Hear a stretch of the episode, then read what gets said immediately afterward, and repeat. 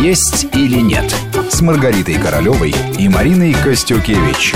И мы продолжаем. У микрофона Марина Костюкевич. Вместе со мной в студии врач-диетолог Маргарита Королева. А в гостях у нас сегодня профессор новой генетики, международный эксперт по медицине антистарения Елена Баранова. И мы обсуждаем, каким же должно быть питание для молодости и как нам в этом могут помочь гены. Елена, вы сохраняете интригу пожалуйста, все-таки расскажите о том, как же все-таки вот э, все это закончилось с близнецами, это вся эта история. Я очень хорошо помню конкретно вот эту пару близнецов, мужчины. Им, э, когда они ко мне пришли, им было уже э, в районе 50. У них был типичный букет бизнесмена у каждого. Это значит, что повышенная мочевая кислота, сахар, избыточный вес, нарушение сна – список приема алкоголя и так далее. То есть, список То есть одинаковые продолжить. цифры были, да? Э, одинаковые совершенно. Они пришли как вот э, клон, знаете, ну, собственно, это и есть клон, понимаете, монозиготные близнецы. Э, дальше им были сделаны программы, рекомендации, были даны рекомендации. И вот один из них действительно увлекся и получая результат, это увлекало его еще больше. То есть он похудел на 25 килограмм, он избавился от э, вредных привычек. Он зашел слишком далеко и стал вегетарианцем. Это не так плохо в плане детокса, но это моментально рубит на корню в возрасте после 50 э, эндокрин, эндокринологии, особенно выработку мужских гормонов. То есть ну, мы, однако, подобрали ему специальное питание, чтобы у него не рухнул тестостерон. То есть когда они появились в очередной раз через три месяца, то увлеченный номер один, он выглядел как сын э, того, который просто, так сказать, сделал исследование этим. и по разным причинам э, э, не стал следовать не, рекомендациям. Не, не стал, вернее, он их выполнял не полностью. Поэтому вот наглядный пример. Да, гены играют роль, но мы можем с ними договориться. Маргарита, вам часто доводилось видеть результаты того, как человек с генами договаривался? Ну, на самом деле я хочу сказать, что Елена прекрасно привела пример с э, гомозиготными близнецами близнецы, как правило, являются всегда предметом а, исследования, особенно генетических каких-то факторов, которые обеспечивают проявление тех или иных признаков на гомозиготных близнецах. Все видно. А, есть близнецы, которые живут в разных условиях, формируют шаг за шагом разные для себя привычки и становятся абсолютно не похожими друг на друга, несмотря на то, что родились, э, естественно, одного пола и абсолютно-абсолютно идентичны. Вот как внешняя среда или как факторы, которые мы используем в своей жизни, влияют на работу наших генов. Естественно, проявления, они видны невооруженным глазом. Маргарита, извините, я перебью. Иногда люди говорят, вот, например, так, ну вот я чувствую, что мой организм, скажем, не принимает мясо, или я чувствую, что мой организм не принимает, наоборот, там овощи или крупы, и они считают, что это наследственное, что это в генах. Вот вы в таких случаях э, как с этими людьми работаете? Если вы-то видите по его генетическому коду, что ничего это общего с геном не имеет, а он для себя так решил, что раз я это не люблю, значит, это так генетика предопределила. Вам приходится переубеждать? Мне приходится работать с людьми совершенно с разными пожеланиями разными жалобами, но не всегда и далеко не сразу я направляю людей для того, чтобы они сдали анализ крови на генетическое обследование. А, Поэтому то есть это не всегда обязательно? Не всегда. Нет, не всегда обязательно, но тем не менее я могу рекомендовать это для того, чтобы понять, если человек разубедить достаточно сложно, и он связывает это только с генетикой и другими какими-то факторами.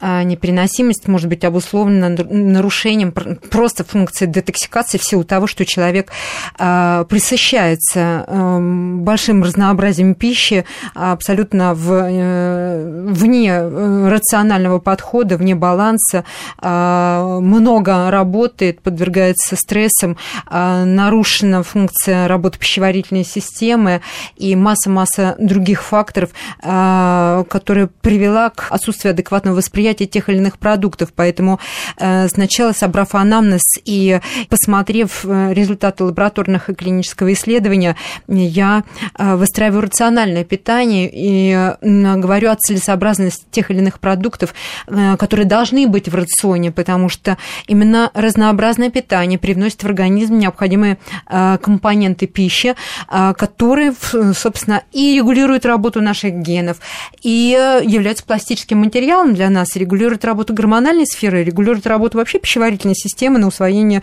полезных компонентов пищи. Есть, кроме того, обучаю человека управлять стрессом, выстраиваю новый для него режим труда, отдыха, говорю о целесообразности необходимости физических нагрузок. Если у человека нет аутоиммунных проблем, если нет у него аллергических заболеваний, если нет унаследованных серьезных заболеваний мультифакторных, как ожирение, как э, сердечно-сосудистые проблемы и все, что имеет отношение к метаболическому синдрому, э, я могу выстроить программу питания и образа жизни вот таким образом, чтобы он получил результаты, был счастлив и доволен, что переносимость восстановилась тех позиций, которые и геном он не принимал. Не геном отношения. никакого действительно отношения это не имеет. А если человек сложно э, переубедить, э, он говорит о том, что генетически у мамы была такая ситуация, у отца была такая ситуация, не вопрос. Любой человек имеет право на более детальное знакомство с собственным организмом. Он должен понимать, какие гены а, предопределяют проявление тех или иных признаков и как можно отрегулировать работу этих генов для того, чтобы э, для него подобрать эта ситуация позволила именно персонализировать подход и подобрать то индивидуальное питание, которое будет им принято, органично и оптимизирует получение результата в целом. Вот у всех на слуху вот эта история с Анджелиной Джоли, когда она удалила молочные железы, узнав о том, что она предрасположена к да. раку молочной железы. Кто-то ее осуждает, кто-то ее подбадривает, кто-то за и хочет повторить этот пример. Вот не получится ли так, что человек, узнав о своем генокоде, начнет настолько себя перелопачивать, перекраивать, э, и что в это сильно углубиться, что ему придется от многого отказаться, половину от себя отрезать, э, забыть о некоторых там самых нужных для организма продуктах. Вот как здесь тоже золотую середину-то найти, как не увлечься и не уйти в дебри, и Значит, не испортить? Надо понимать, что наши гены имеют разные функции. И э, это огромная проблема коммуникации, общения и, и передачи информации в население. И главное, чтобы это не было, как в том анекдоте, испорченный телефон. Знаете, любите ли вы Брамса? Да нет, не люблю, мне Миша напел. Вот э, ту историю, которую вы приводите, это примерно в такой форме, как э, она представлена здесь. И, безусловно, именно так ее воспринимает население.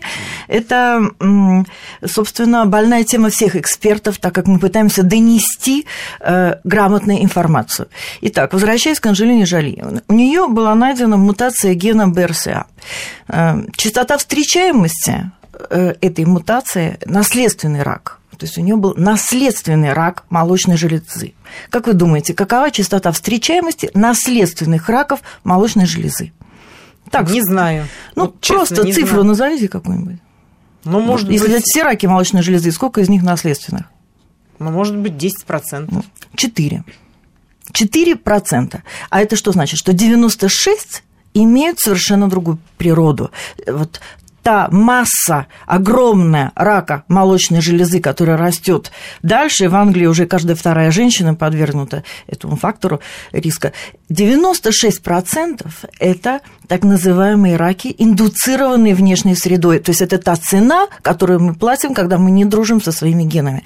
Еще более грустно, когда э, ко мне приходят пациенты, Э, там, за 60 и говорят, я очень боюсь рака молочной железы, потому что мой радиолог, э, врач, гинеколог, кто-то, медик, сказал, что раз у вас у бабушки в 70 лет внимание, был рак молочной железы, значит, вы подвергнуты наследственным ракам. Вот я за такие вещи э, с лекции в университете, где я преподаю, выгоняю просто врачей, они не получают диплом по, ни по антивозрастной, ни по превентивной медицине.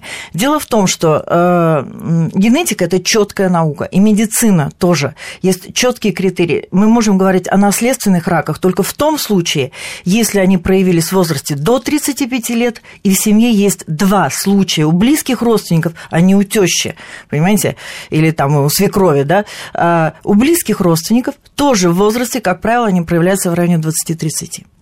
А вот если с едой, опять же, связать, mm вот, например, кто-то грешил, скажем так, на макароны, да, что он от них поправлялся. Его впоследствии сын тоже, зная о том, что вот от макаронов поправляется отец, mm решил от макарон отказаться и не ест. Угу. И в то же время тоже полный. Вот здесь тогда что? Это тоже а, глупый да, подход, правильно э, получается? Это подход, так сказать, обывательский, скажем. Понятно, что люди Ведь задают себе эти вопросы. Бывает, Конечно, да? и это важно.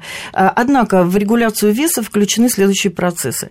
Какие гены? Давайте разберемся, потому что это самый сложный, пожалуй, один из самых сложных вопросов. Это генетика регуляции веса. Дело в том, что сюда входят гены, отвечающие за всасывание жира, да. Э, гены интерлейкина, отвечающие за воспаление, также. Э, далее сюда входят гены серотонинового рецептора, то есть рецептора удовольствия. Если у нас мало серотонина, у нас большой аппетит. Человек начинает есть э, и поправляться, потому что у него не отрегулирован аппетит и обмен серотонина. Далее, гены детокс обязательно. Это наш физический потенциал, это наши способности не только к детоксу, но и к выносливости. Отсюда очень много проблем с хронической усталостью. Гены регуляции сахара. Это тоже различные другие формы и гены нейротрансмиттеров. Это все э, та генетическая сеть... Метаболизм адреналина еще. Адреналина, да. отвечающих за физическую нагрузку, безусловно. Например. Очень интересно, э, очень много, как выяснилось, у да. нас действительно генов, хотя многие считают, что их там от силы 5.